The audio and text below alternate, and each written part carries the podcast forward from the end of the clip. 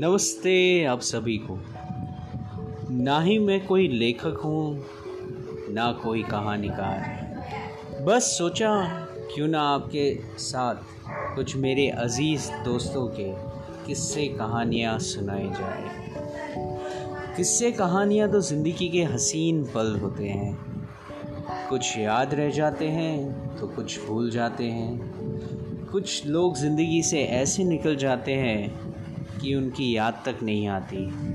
कुछ लोग ज़िंदगी से ऐसे जुड़ जाते हैं कि उनसे ना चाहकर भी मुलाकात होती रहती है। ऐसी ही कुछ ज़िंदगी के हसीन किस्से, कहानियाँ आपके साथ जल्दी ही ला रहा हूँ।